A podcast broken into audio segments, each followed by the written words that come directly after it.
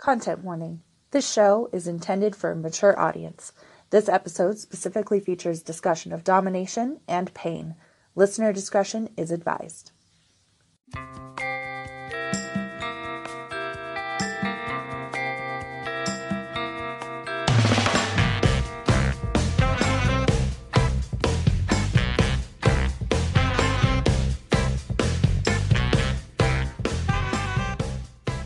Hi there, and welcome to Working Out the Kinks, the show where we take a feminist, LGBTQIA plus inclusive, kink positive look at sex and sexuality. I am your host, Jesse Hitch. Today, we will be talking to a former professional dominatrix, Ms. Priya. But first, a story from one of our listeners. When my boyfriend and I first started dating, we were in full blown honeymoon phase. No one else mattered. We were having sex all the time. All those stereotypical gross coupley things you do when you're newly in love and have no self awareness. So naturally, we explored some interesting locations for our sexual activities. One notable occasion, we were at a house party. Not a full blown rager, but still fun enough to get drunk and silly and decide it would be really good idea to sneak outside to have sex in this person's backyard. We're not voyeurs at all, so we found a nice shadowy spot and sex things happened. When we were done, we went to go back inside and we were locked out. Everyone had passed out. We can't get back in. Thankfully, we had also hooked up in my car earlier and it was unlocked, so we slept in there. Icing on the cake, having sex on the ground means that you will probably get some debris in your vajayjay. Legit found a stick in there. Thank goodness it's a self cleaning organ. And now, on to the show.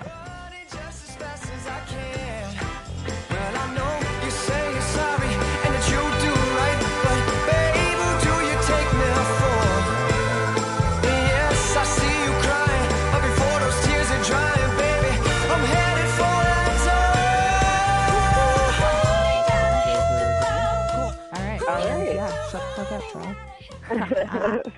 I'm kidding. Not really. Uh, so hi, it's nice to meet you. Uh, welcome, Nice to meet welcome to the show. So I guess can you like introduce yourself for the people who don't know who you are? Because we've been talking a little bit online. Okay. Um, uh, yeah, so my name is Priya. I go by Miss Priya. Um, Mistress Priya, sometimes rarely, usually Miss Priya and then my queen, things like that. My queen? fine, but, you know. I'm born and raised in Hawaii. Um, left there when I was about 27, and I live in Eugene now. Um, I was a professional and performing um, on stage dominatrix for 20 years. That's amazing. Okay, so I have so many questions about all of this, but I just want to like hit on the fact that people call you my queen, and that is literally my dream. So Yeah, it's pretty. Awesome. Yeah, it's good. Hashtag dream There's job. nothing bad about it. Yeah. Okay, so you were a professional and performing dominatrix for 20 years. So what's what is the difference there between like a professional and a performing dominatrix? well, the way that I started out um, was probably different than most doms would start out. I, I you know, it, it kind of it, it goes back generations and generations kind of thing. And I've met people that were in the scene for you know 50 years. I've met people that were just getting into it and. Um, I got into it when I was 15. Um, I got a little flyer with my friends in high school, and we thought it looked like a cool flyer. And we showed up, and we could not believe that they let us through the door without checking IDs. Oh, yeah. And they got away with it by not serving alcohol. And it was like it, I just I walked into a, a side like a warehouse building that had a hole in the side of the wall, and then inside just a huge nightclub with um, different um, platforms, you know, 12, 20 feet tall platforms with cages and people in, you know, latex and fishnets and, you know, just incredible industrial music I had never heard before. And it just, it was like realizing I had come home. Well, that's I mean, that's so cool that it was just like, "Oh, look, here I am. This Yeah. is where I've always wanted to be." Yeah, So- I had never seen anything like it. There was there was nothing like it in Hawaii. I mean, this is you know pre-internet, so you just kind of fell upon things. Um, radio stations played top forty stuff. You know, you got some Pearl Jam stuff like that, but yeah. as far as like punk rock or you know really heavy metal or you know any like anything underground or kind of you know alternative really alternative didn't exist Hmm. so it was kind of like well i'd heard some like you know house music and stuff like that i thought it was okay i was a metalhead mostly and then yeah i just fell in love with industrial and just walked in with like these are the weirdos that i've been looking for Here they are. Here are my people. all in one place I'm that's that's awesome. So so you like go into this club and were you approached by somebody or did it just kind of happen organically? Like how did you end up I mean, uh, being 15 and just standing there, just, I mean, mouth wide open. I mean, I was already wearing like a cute dress and stuff. I was wearing like a 60s retro blue dress and like tall black boots and stuff and fishnets. But I ran outside and like grabbed my compact and rubbed a whole bunch of black on my lips and a little more on my eyes and like went back in and then was like, okay, maybe I blend a little more. right? and I basically stalked them after that. nice. Um, yeah, all, like there was whips and chains and sweaty people in thongs, and just uh, you know, I went up to the bar, figured there'd be sodas there or something, and the guy said, "Hey, you get a beer yet?" and just passed, you know, like threw me a six pack like can of beer. oh wow. Yeah. and so, but because of its kind of underground state and um, how they obviously operated, it kind of moved around. So Yeah. we had to like, I guess how the old school underground rave scene was, where you'd like call a number and track people down. You'd have to go on a little hunt and kind of things like that. And sometimes we didn't have a place. It was, you know, people hanging out and drinking in a cemetery or then a new place would open up and I went to the very first dungeon. It was called the Dungeon in Hawaii, the big S and M event, Mhm. um, and I worked the second one. oh wow. So they were like three months apart. Oh wow. And the second one, me and my girlfriends dressed up. We showed up early. Um, I made sure that a couple guys I'd been talking to were like, "No, she's cool. She's cool." And uh, this beautiful, like six foot tall redhead, you know, goes, "How old are you?" And the three of us in unison, eighteen. She goes, "That was the right answer." And Yeah. like hands us whips and says, in a T formation, upside down T, don't hit here, don't hit here, don't here, hit here. Have fun. Oh Uh, wow. You know, just like have fun. Uh, you know, thumbs up for harder. Check the hand signals, like hands up, like stop, hands up for stop. That's Mhm. about it. And that's basically the only rules we had for a few years. Wow. Yeah, But it still, was all I'm- crowd participation. Charles is very in, invested in this conversation right now. yeah. No, that's that's really cool. It's amazing that that's just like here we are. Just here's a whip. Do your thing. Yeah. And boom, now you're and then you did it professionally for 20 years. yeah, That's yeah, so cool. It's, so it, you know, it took a little bit of time with the professional side of things. I mean, there was, you know, we had, you know, we had like, you know, then we had the health people kind of come in and go, uh, you can't hit people until they bleed. And we were like, oh, they're like, yeah, AIDS. And we're like, okay, fine, you know, right. go. You know, Huh. there's a bit of a learning curve, but no complaints. Never had the complaints. So, Well, that's good. I So so what was like good about that? right. So what was like a, a typical like day in the office for you? Would you just like roll up to a place and then from there like what would you do? Well, for for the performing side of it, um, it was, you know, about every month, every three months, around that period of time, and yeah, I mean, I went from you know being the girl kind of shaking, excited, like holding her whip, going, "Oh, I don't really know what to do," to like, going out and scouting for girls and guys and training them and like this is where to hit, this is where not to hit, that sort of thing.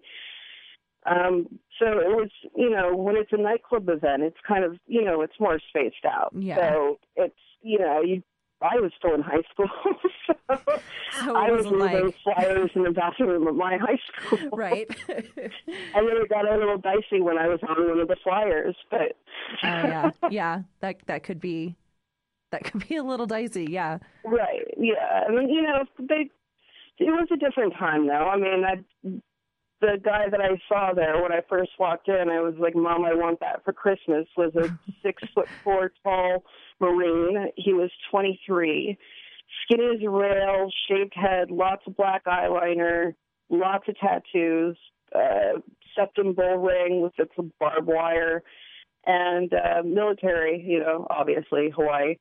And so when I took him to my junior prom when I was 16, that was, you know, it was shocking, but it was still something that was normal and okay. Like nowadays, if you try to do something like that, we would probably make news, you yeah. know. So how how else do you feel like the the industry has changed over the years then? Massively, Yeah. massively. I mean, I think my generation, you know, about Generation X, I'm kind of the younger side of it, but Mhm. I think our generation was probably the last one to really kind of experience the, you know, kind of adult situations and adult places before officially becoming adult. Mhm. Like, and that was kind of the case for any every generation before us. You kind of took tiptoed in the waters a bit before you went into the deep end. And now, I mean, kids are uh, cracked down on IDs. I think changed a lot Mhm. changed everything. And it used to be normal to like, you know, stand outside a grocery store and, you know, rub elbows and get people to buy you alcohol. Nowadays, you know, like that would make news. Yeah. it's not done. You you know, you had your local store that always you knew what stores sold cigarettes to people without carding. You, you knew what stores you could get alcohol. If you couldn't get alcohol, someone would always buy it. So you know, parties were mixed. You know, I mean, around the age 25, a little older than that, like around there, it was kind of like, oh, that person's kind of old. You know, like.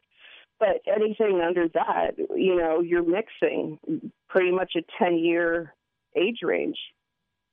So how was that for you like being so young when you got into it? Like were you working with men that were well, Yeah. with I guess people like to Mostly like twice men, your age some and women, things? yeah. Um, And it was, I couldn't recommend it more. It was the most amazing, the most empowering thing ever. I I definitely grew up as a child that felt very voiceless. Yeah. So having that kind of like all of it, you know, kind of like if you grew up kind of bullied and kind of being passed around and not really having a say in anything or your feelings being heard or things like that, then all of a sudden it's like you're put on this pedestal and what you do matters and what you say matters and you have to be respected and people do respect you. I I mean I don't know anything else like it really. And it's unfortunate that I don't really know of anything else like it that is available for teenage girls, you know, especially teenage girls. right. But, you know, and especially with the, you know, kind of socially, sexually, the what's normal is changing and consent, the way we consent is changing. And, you know, to get up the guts to like go, okay, I feel comfortable in my body and my sexuality and I feel really, you know, celebrated and nothing like it. For me, it wasn't sexual. It, it, it never was to me. And I don't know if it's because I started young and all of it was just exciting to me or, you know, but like, it's just not, you know, BDSM is not something that sexually turns me on. It turns me on in a kind of powerful bloodlust kind of way, but not in an arousal sexually. That's interesting the the difference there because I, I get what you're saying. Like it's not something like, oh I gotta go fuck now, but like More of like, yes, Yeah. like I'm in control. I'm I have the power here. Yeah, and I mean, sex. That was, that was another wonderful thing is that the women in our group, you know, because it wasn't, you know, just the dominatrixes, and you know, it was, you know, we had a broad group of friends, and that were all into the music and you know the clothes and you know everything like that. Real punk rock kind of attitudes. The goths were not exactly like they were a little more on the fantasy side. We were definitely more industrial kind of punk rock, kind of, you know, heavy drinking, breaking bottles types of people. Mhm. and even like you had a you had a feeling of being able to be yourself at the top of that. So you could sleep with whoever you wanted to sleep with. You could you know, you could own your sexuality in any way you wanted and it was completely acceptable to everyone around you. So it sounds like it was something where you were definitely safe in making all of those decisions yourself, and those decisions were always respected. A hundred percent. And that's the crazy thing too, because I was drinking the whole time. We all were. hmm So nowadays when it's like, well, this person can't consent because they've been drinking or that's you know, this kind of thing and it's like there's that kind of old fashioned part of me that goes, Wow, that's really different than my experience but then I have to put myself in kind of the younger generation's point of view where they didn't get the same kind of adult interaction that maybe we did, you know. Yeah, the different experiences in growing up probably are, do help yeah, shape. my my son that. just turned twenty one. hmm So it's definitely different. He is still at home. He's only been drunk a couple times in his life. Oh yeah, yeah, he's he's a good boy. He's a cute punk rock little kid and stuff. Well, young man, but it's definitely different. And I did take time off to raise him right, and I think it actually made me a better mother. It made me real patient. Made me understand that you know the good things about discipline, and the good things about reward, and like just being able to be kind of young too and get to share cool music with him was great. oh yeah. So what what you do then, or what you did, uh, would be technically considered part of the BDSM. Yes. So then we get into the more professional side of it Yeah. when I got pregnant with my son Okay. because it his father was military. We were in a relationship. He was a shitty person, and that ended. And then I was a single mom, and I was 19.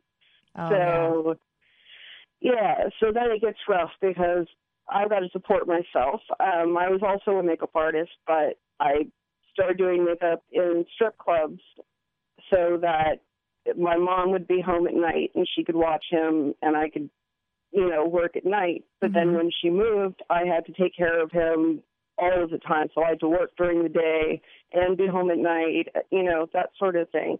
And so it really helped to do things professionally then. I had enough training to do things professionally finally. And um yeah, it taking on slaves or clients similar but Yeah. different, you know. Um slaves were great because usually they were, you know, they were people that didn't necessarily have a lot of money to spend, and we none of us were cheap. Uh, I mean, you know, yeah, you got to charge what you're worth. Absolutely. yeah, and sex a isn't living. part of it. You know, if you want a hooker, go pay a hooker. You Yeah. know, so sex was yeah, sex was not part of it. It was a lot about skill and things that worked really well for me were no strings housework, getting my house cleaned for free, and Hmm. them them them paying me to clean my house. You know, dropping off money randomly, things like that. And then I would do, you know, sessions from time to time. You know, usually back then I was probably about I don't know, it was between like fifty and a hundred dollars per hour. But then, you know, it was like two hundred an hour and then it was like three hundred an hour and then you moved to Oregon and you can't really charge three hundred an hour anymore. Oh yeah. Yeah, not in Eugene. People don't have money like they do in Honolulu, for instance. Oh yeah. I mean, yeah, that makes sense. So what what is like what would a, a typical session entail? if you if if you're at liberty to discuss that. Yeah, gosh, the the range is so broad. There's so many kinds of kinks and fetishes and like what people are into. And some of it was difficult for me because I was really into the pain aspect of it. I really loved hurting people. And not like, you know, when they weren't looking or something, you know, obviously it was agreed upon and, you Yeah. know, they were always the ones really in charge. Yeah. So, you know, that's, but it, it, they want everything from, you know, wearing a tutu, jumping rope and being made fun of or being peed on or, you know, just smelling your feet or, let's see, what else? Yeah, there's clothespins and whips and candle wax and and you know sometimes I just didn't know what to do with them if they didn't want to get hurt yeah. which was really annoying because I still needed the money, but I wasn't creative that way. Like, there's some really good dominatrix out there that are extremely creative in all of their, you know, setups. And but I was never good at role play. Like, just wasn't my thing. So if they're like, I don't like anything that leaves marks, Mm-hmm. or you know, I'm just like, well, shit, I'm really good at putting you in the corner and just letting you sit there for an hour. You know? really good at that. Yeah. So, so that, you know, it, it would just depend. And then, it, like, you know, if I went away for a couple of days, I'd have them take care of my house and make sure everything was clean. I remember one time, like, the guy was supposed to have the place clean. I came back and there was like cat hair and cat vomit on the floor, so I made him clean it up with his tongue. oh wow. Um, yeah, because that was just not nice, and he didn't Yeah. want to do that, but you know that's part of that. So, that was just part of like that's just what it is now. Like that's your punishment. well, exactly. And then it's now you get to do my laundry here. You know, Okay. So was yeah. that like I more of the them at four o'clock in the morning and tell them to bring me cigarettes, or you know, Huh. See, and, yeah, that, and that's so helpful. cool. I've never like I've never heard anything about that side of the industry before, so this is all brand new territory for me. So I'm this is awesome. I So- highly recommend it to single mothers. You just have to be very careful about like the vetting process and everything like that. But So what was your vetting process like? What did that look like? most like little, you know, by that time when I was doing it more professionally and stuff, there was a little bit more of an internet. There was a little bit more social media, so I could check out people a little bit more. It would be talking to them. It would be meeting with them face to face, usually going somewhere, sitting down, having dinner, like you know that kind of thing. Mhm. I would always tell someone if I was having a session or you know, it just depended. You know, sometimes I'd have a session with a couple girls and you know, go up to a place and do a session and then but most of it for me I you know, I just tried to kind of manage it with being a mom at the same time. Yeah. So it was like, okay, I can do a session at noon because my kid's going to be at school and I've got the day off. You know, Mhm. like that sort of thing, and then see how it went, see if it would continue. My favorite thing was um, financial domination, but it's hard to find people that can put the money where their mouth is. So what is financial domination? Um, you basically take over every financial aspect of their life. Oh wow. You kind of, yeah, you give them like an allowance to live, live off of, very small, you know. I mean, it, it varies on, everything's always in contracts and in agreements and stuff beforehand, but yeah, basically you just, your, their money is your money. Oh wow. So yeah, just and then yep, they- like- often they have, they like a blackmail kind of thing with it. You know, Oh, if you don't give me this, I'm going to tell so-and-so this, and Huh. So you mentioned that things were always in contracts. Was this something that like would you ever take that to a lawyer and be like, "Hey, I need a contract drawn up for this specific situation," or was it just something that you guys just kind of drew up together? Um, I had a couple of like, I had a couple of ones that I'd gotten off the internet uh, or out of like, like I had books. Oh, that was another thing. Um, my first job I ever had, um, like your nine to five regular first teenage job. I Mhm. worked at um, a bondage boutique called Submission, Okay. And we sold um like books and clothes and whips and you know latex and stuff like that. And it was the first of its kind in its in Hawaii. And this is before Hot Topic, so it was the store to get like cool clothes because yeah, there wasn't anything else. Before that, we made our clothes basically. So if some people were lucky if they got to like go to Europe or New York to shop, but most of us had to make things.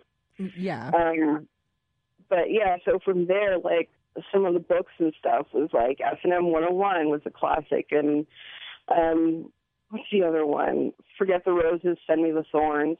That that one has a contract in it. There's a lot of books like that that are really good for beginners. And so, you know, contracts, the other part of that was really helpful. is So I signed up for prepaid legal, which is now Legal Shield. Okay. And I've had it, I've had it basically for 20 years. So anytime I ever had like a legal question, I can just call them and I just pay 14 bucks a month. And if I ever got sued, they represent me for free. Oh, cool. I just did that. I actually, but I never ran into any real problems with it. Like, I mean, I've had friends who've been professional and like hardcore professionals for a lot longer, where that's like all they've ever done. Mhm. Um, but uh, so I'm sure they've they've had a lot more, you know, crazy clients than I've had and stuff. I mean, a lot of people where you get like really crazy messages of things they want you to do to them. It's just fantasy, and it's basically like if someone's like.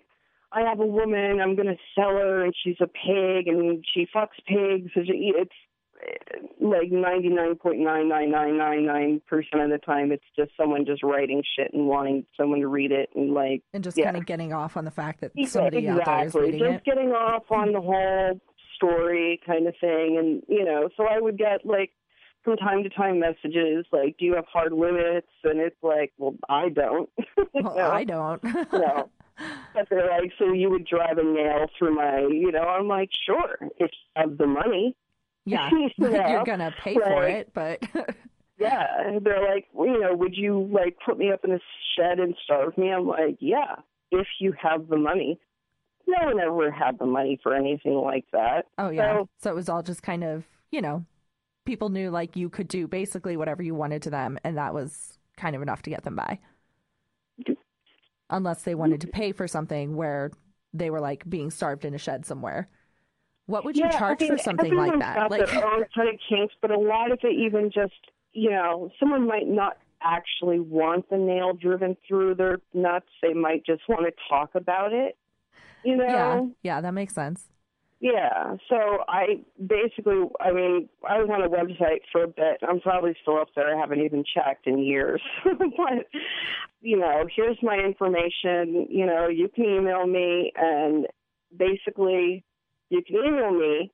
And then if you want to talk to me, you go to the website, go to my wish list, buy me something. When I get it, we'll talk Okay. because that means someone's you know i had items at anywhere from like ten dollars to like two thousand you know so Oh wow. someone could buy me it, you know any kind of money range i didn't care if it was ten dollars at least it was something it meant they were serious because i'm not going to sit there and read through your pervert emails all day for no reason Oh, you yeah. know No, like you got to get something out of it first, and it and it does kind of help weed out the people who aren't willing to pay. Exactly It's like a deposit, but not. And so, you know, and that's just me though. There's so, I mean, there's plenty of dominatrixes that are lifestyle, for example, where that's like, it's not their profession, it's how they live, you know, it's their partnerships in life, it's their, you know, it's who they want to be, it's the circle they surround themselves with. And that's great. You know, I, I really think it's just to each their own. And whatever works for someone, as long as it's not hurting anyone else without paying or yeah, permission, then it's great. that's and I think that's what's interesting about the whole thing is that it's and what we're learning more and more about on this podcast is when it comes to what would be considered like sex work or something like that or Mhm. you know working in in the BDSM community or anything like that it's it's more about communication and there's it, it that's a required. You have to communicate 100%. Absolutely. And Absolutely. And And and the thing is too, I I always like to try and have my slaves or my clients or whatever like keep journals if they could. You know, if at least something. Like Yeah. they had to do something to keep a journal. Because you know, in some kind of way, so that I could kind of gauge, you know, what they wanted and stuff. Because a lot of times they want you to know what they want, and I don't care. I don't care. I do not care. I mean, it, it's kind of like when you know we had a our first like New York dominatrix come in to teach us lowly doms about you know, and by this time I had been teaching, you know, I'd been training my staff for a while, so I was slightly insulted, but fine, we'll hear what she has to say. Welcome. And she would say things like, you know, you could rub here and this really excites them. You know, you could do this and this really turns them on. And finally, I just stood up in front of everyone. I turned around. I said, Can I see a raised hand for anyone that wants to turn them on? yeah. And everyone was just, Nope, Nope. out there. And I was like, Thank you. Anyone just like to hit them? Hands raised. I'm like, Now you know who we are. Proceed. right. So it's different, you know, when it's your partner, and it's different when it's its client. It's Right. you know, there's that sort of thing. For me, it's never been part of my, you know, it's not something that turns me on, so it's just not really something that I do. like in your Uh, personal sex life, but Well, exactly. It's Yeah. you know, it's kind of like a persona. It's someone that you pretend to be part of the time. And although it is my personality, I mean, that's why I felt at home when I walked in there. It, you know, I knew where I was all of a sudden. I knew who I was. And it doesn't go away. But for some people, it's just different. For some people, like I had, you know, friends that, always, that never you know, worked whipping people. They only worked in the rope cage, which is, you know, tying people up and doing the more sensual touching and, you know, that sort of thing. And I just would go into the rope cage when I got too drunk and needed to lie down for a bit, you know. so you were just like somewhere you were safe. You were Yeah. See, I think that's great because it's kind of everybody's own personalities can kind of shape where in the industry they want to work and where they feel the most at home. Well, that's exactly it. And it's so great that way because you really can just do anything that you want. The harder part is finding other people that, you know, match up to that. Right. So you have dogs that usually end up doing more shit than they want to do, but that's, you know, broader, broader things, more income. yeah. Yeah, and you know, as as you get more and more clients, then you can kind of start weeding through them and start, you know, attracting your Yeah. target audience, for lack of a better well, term. exactly. Oh, and nowadays, I mean, it's so great with, you know, social media and stuff. I oh, mean, Oh, yeah. it's so much better, so much easier. So, do you feel like things like the Fifty Shades of Grey books? I have talked to a ton of people in both in the industry and out of the industry. Some people say it's abusive, some pa- people say it's not abusive. Like, what is your take on that, and how do you think it's shaping the industry?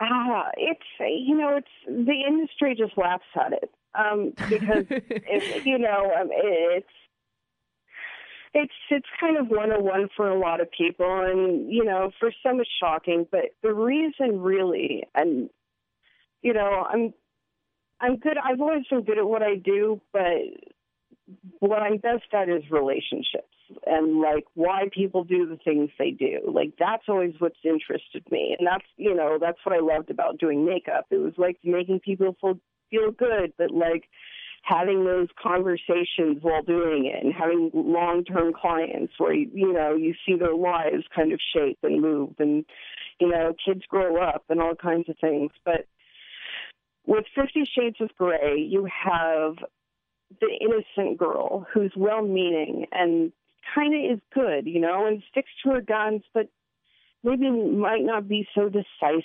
and maybe doesn't know how to be led and maybe hasn't had felt that real spark. And then you have the billionaire, hot, sexy guy who's troubled and masculine and knows what he wants but can be changed. You know, mm-hmm. he can mm-hmm. be tamed. And it's it's just it's a classic romance novel formula that you see in every single romance novel. I mean, it's it's no different than Twilight. You ha- I mean, you look at the books, you look at the movies, basically same same, not that much of a difference. A little more S and M in the books than in the movies, but you have the you know will will they fall in love? Will their love work? Okay, there's going to be some trouble and something might happen and it's scary and he saves her. Yeah.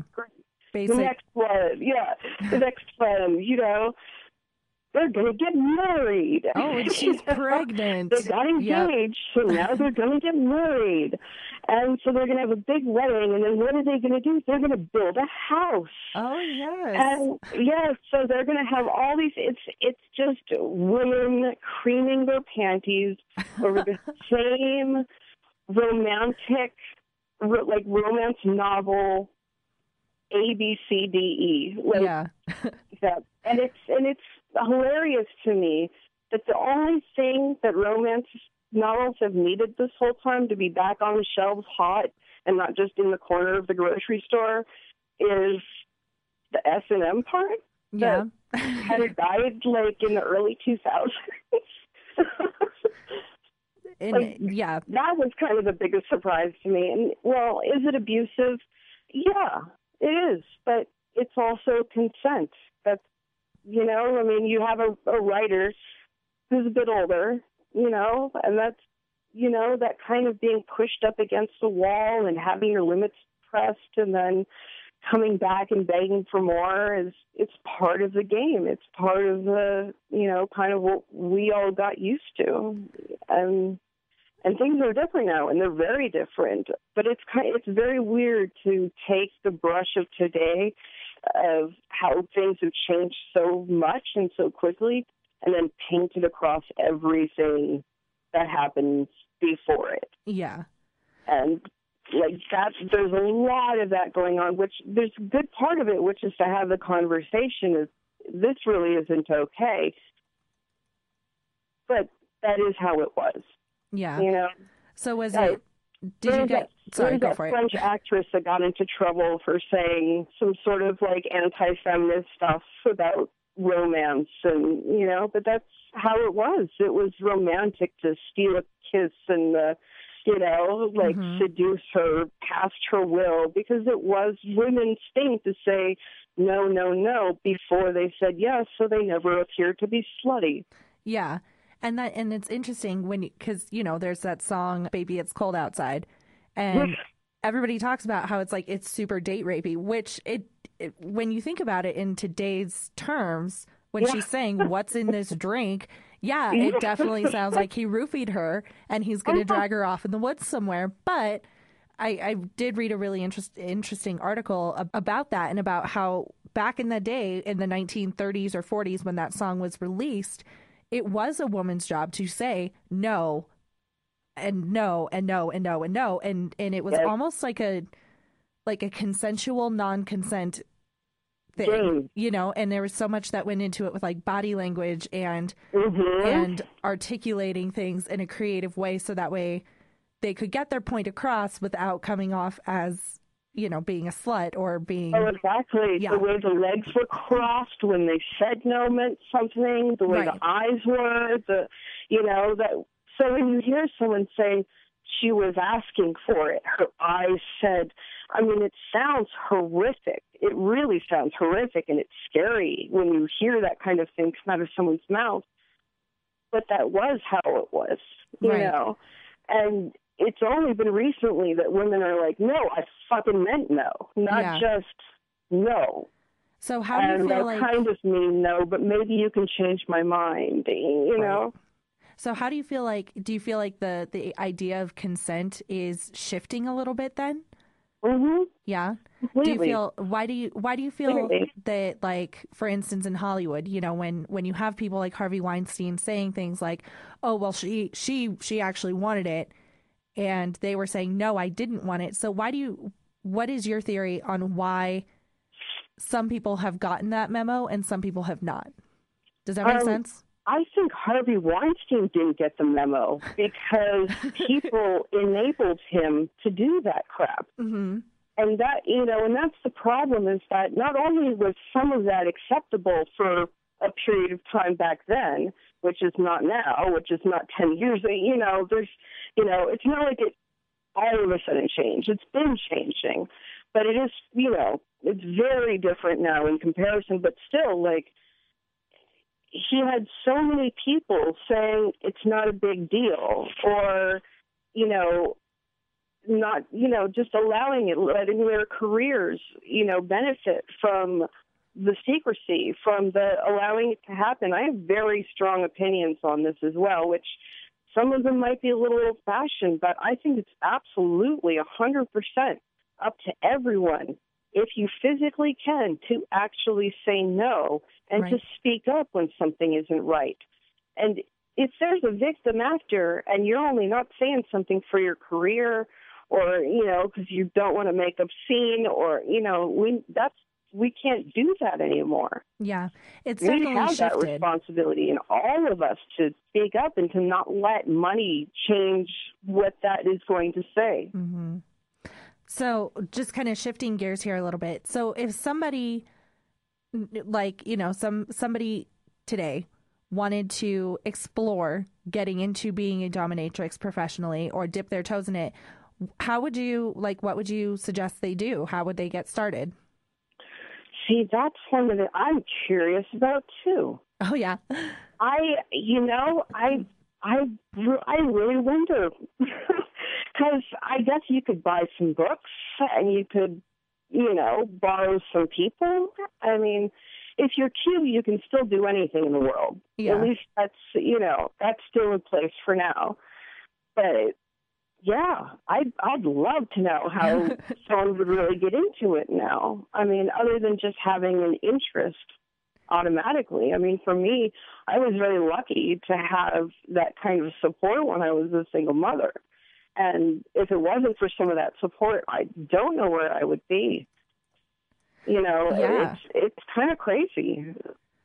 Well, I'm googling right now how to become a professional dominatrix. So maybe Google can tell me. business cards. Um, right? Just like know. business cards, like here at parties. so, who do you think? uh, Who are people who would be well inclined to do this, and who are people who should not do it? I think I think it's important to know who you are. hmm I think it's important to, you know, if even if that means going to find out who you are, you know, if it means going down the path to discover, you know, do that. But, you know, go for it. You know, know what's comfortable. And if it doesn't feel comfortable, then don't do it. Or if it feels a little uncomfortable, maybe it's worth it for the money Yeah, you know it, it it really depends and it's different for everyone and i think that that kind of knowing yourself is really difficult i think it's really difficult nowadays to just automatically know where you belong yeah. So, what I oh, I had a question, and I forgot what I was going to say. what was I going to say? I didn't write it down either, and I keep thinking. Mm. I need to write it down. Um, oh, okay. So, did you ever experience when you were working in the industry? Did you ever experience people looking down at you, or you know, basically being shitty at you because of what you did for a living? Oh yeah, oh of course. And I even had I had peers say things to me like, "What do you know? You only know a bunch of strippers," or you know things like that. I'm like, "What? You know what?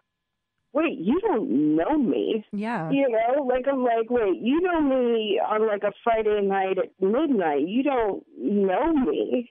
you know, you don't know who I know. You don't know what my life is like. Yeah, and there was, um, there was definitely, you know, people that came in with the wrong idea, like the you're dressed like you're looking for something. Mm-hmm. And you know, we had to teach them very quickly that one, you look, you don't touch, and two, this doesn't mean I want shit. You Yeah. know, my outfit does not mean I like you. In fact, my outfit says I might hurt you if you think I like you too much. I kind of like that. Like just Well, I was I was pretty ruthless too. I was lucky I got away with it, but I mean, I would try and do things like if someone, you know, like I remember I was coming down the stairs once and a guy like slid his hand up my thigh. So I grabbed his hand and I put my cigarette out in his eye. oh wow. And yeah, and then, you know, I walked very quickly away and then told my bouncer and and it was easy to find him because he's a person doubled over holding his eye. But Stands out in the so, crowd. You know, I did things like that, and I mean, like that's another thing. You're not allowed to just hit people anymore. Yeah. Yeah. you would get okay. like You countersued. know? that is one of those things where it's like, you know, hey, you get a little too handsy, a little get, you know, then expect a slap. Mm-hmm. So do you feel like the industry is changing for the better, or do you feel like it's it's kind of dying off? I see it dying off more than anything. I, I see it becoming a little bit more private in the way of Mhm. at least mainstream. You know, it's something that people feel comfortable doing in the bedrooms. You know, I, I hope that people are becoming more comfortable talking to their partners because that was another thing for me that I was very lucky to have was that men and women both felt extremely comfortable telling me their deepest, darkest, like fantasies that they were so ashamed of telling anyone because they thought that there was nothing they could say to shock me. And that was true. But what was also true was that uh, the majority of the time, the like, I was like, let me guess, you like butt stuff or chicks with dicks? You know, like, is that your search, you know, engine kind of thing? And they're like, how'd you know? I'm like, because you're all the same. Because you're all the same. yeah, I'm like, men tend to like butt stuff on them. You know, hmm they like girl butt stuff. They like butt stuff to themselves. You know, they they like butt stuff. It's not an unusual thing. There's something exotic and unusual and kind of you know interesting with the whole you know drag queen. You know, but with the thing that I have as well, it's a dick and tits. That's awesome. You know, Yeah. that's another thing. It was like, I can't believe I've, I've never said it to anyone. It's, yeah, okay. Yeah. Okay. number one or number two? Right. Every once in a while, they're like, no, it's number three. I want to be peed on. I'm like, oh, okay. Oh, it's one of those ones. Okay. Cool. Okay. But Well, we. I, I think it's becoming a lot harder to shock people, I think. Like, Yeah. I think people are becoming more confident with, you know, the things that turn them on because they can find other people that like the same things. You you can type into a search engine on any porn site basically like what you want to see and there's porn already made There's for people it. doing that. Yeah. So do you think that internet porn has kind of had uh, an impact on on the industry and how Oh, it's absolutely. shaped? Oh, for sure. Definitely has. Um do you feel like And, it's made you know, it more some popular? Of the porn still worries me. It, it still really does. You know, it's there's some really, you know, there's some great ones where it's like it's really empowering and know they really like it and it's you know all consensual and stuff. But then there's still the whole other side of it that still exists. That's always about porn, Mhm. which is it blows your body out. Exhausting. You know, you don't last very long. It's not always that great. You- It there's it can be very scary. You know, in one minute it feels good, the next minute you're like, shit, I'm really not high enough for this. Yeah. You know. Yeah. Well, we have to start wrapping up now. We are we are nearing the end of our our time. But um is there anything else that you want to like tell our listeners before you before we go? Um, I would say don't be afraid to talk to your partner about what you are interested in. There's a very small, small chance that you, they would be surprised. Yeah. and and even smaller chance that they would be turned off. Men are much more freaky than they let their women think, and like so that. are women. yeah, I think that that open and honest communication is so essential to any to any relationship, but especially to an, a relationship that's as intimate as a sexual relationship. Yeah, Yeah. absolutely. And the other part of it, you're worth something. You're always worth something. So don't give it away for free. Yes, I love that. Like I was just like inspired right now. That was awesome. You're right. We are worth that, worth something. Damn straight. Well, thank you so much for being on the show today. I really appreciate you coming, Well, like you taking you. the Yeah, time to great. to talk and to tell me about the inner workings of of professional dominatrixism. Denom- denominatrix. I don't know. Yeah. any questions any questions anytime, let me know. Awesome. Well, thank you. That's it for today's episode. Thanks again to Ms. Priya for spending some quality time with us. Thank you to KRFC for having us on the KRFC Podcasting Network. Thanks to Ryan Pruitt for our theme song, and thank you for listening to the show. See you all next time, and as always, proper communication and consent, folks. Running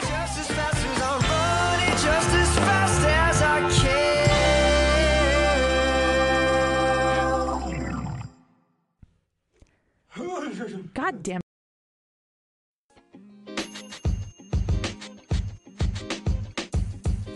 The podcast you just heard was recorded with Anchor. If you want to make your own, download the Android or iOS app completely free from anchor.fm slash podcast. That's anchor.fm slash podcast.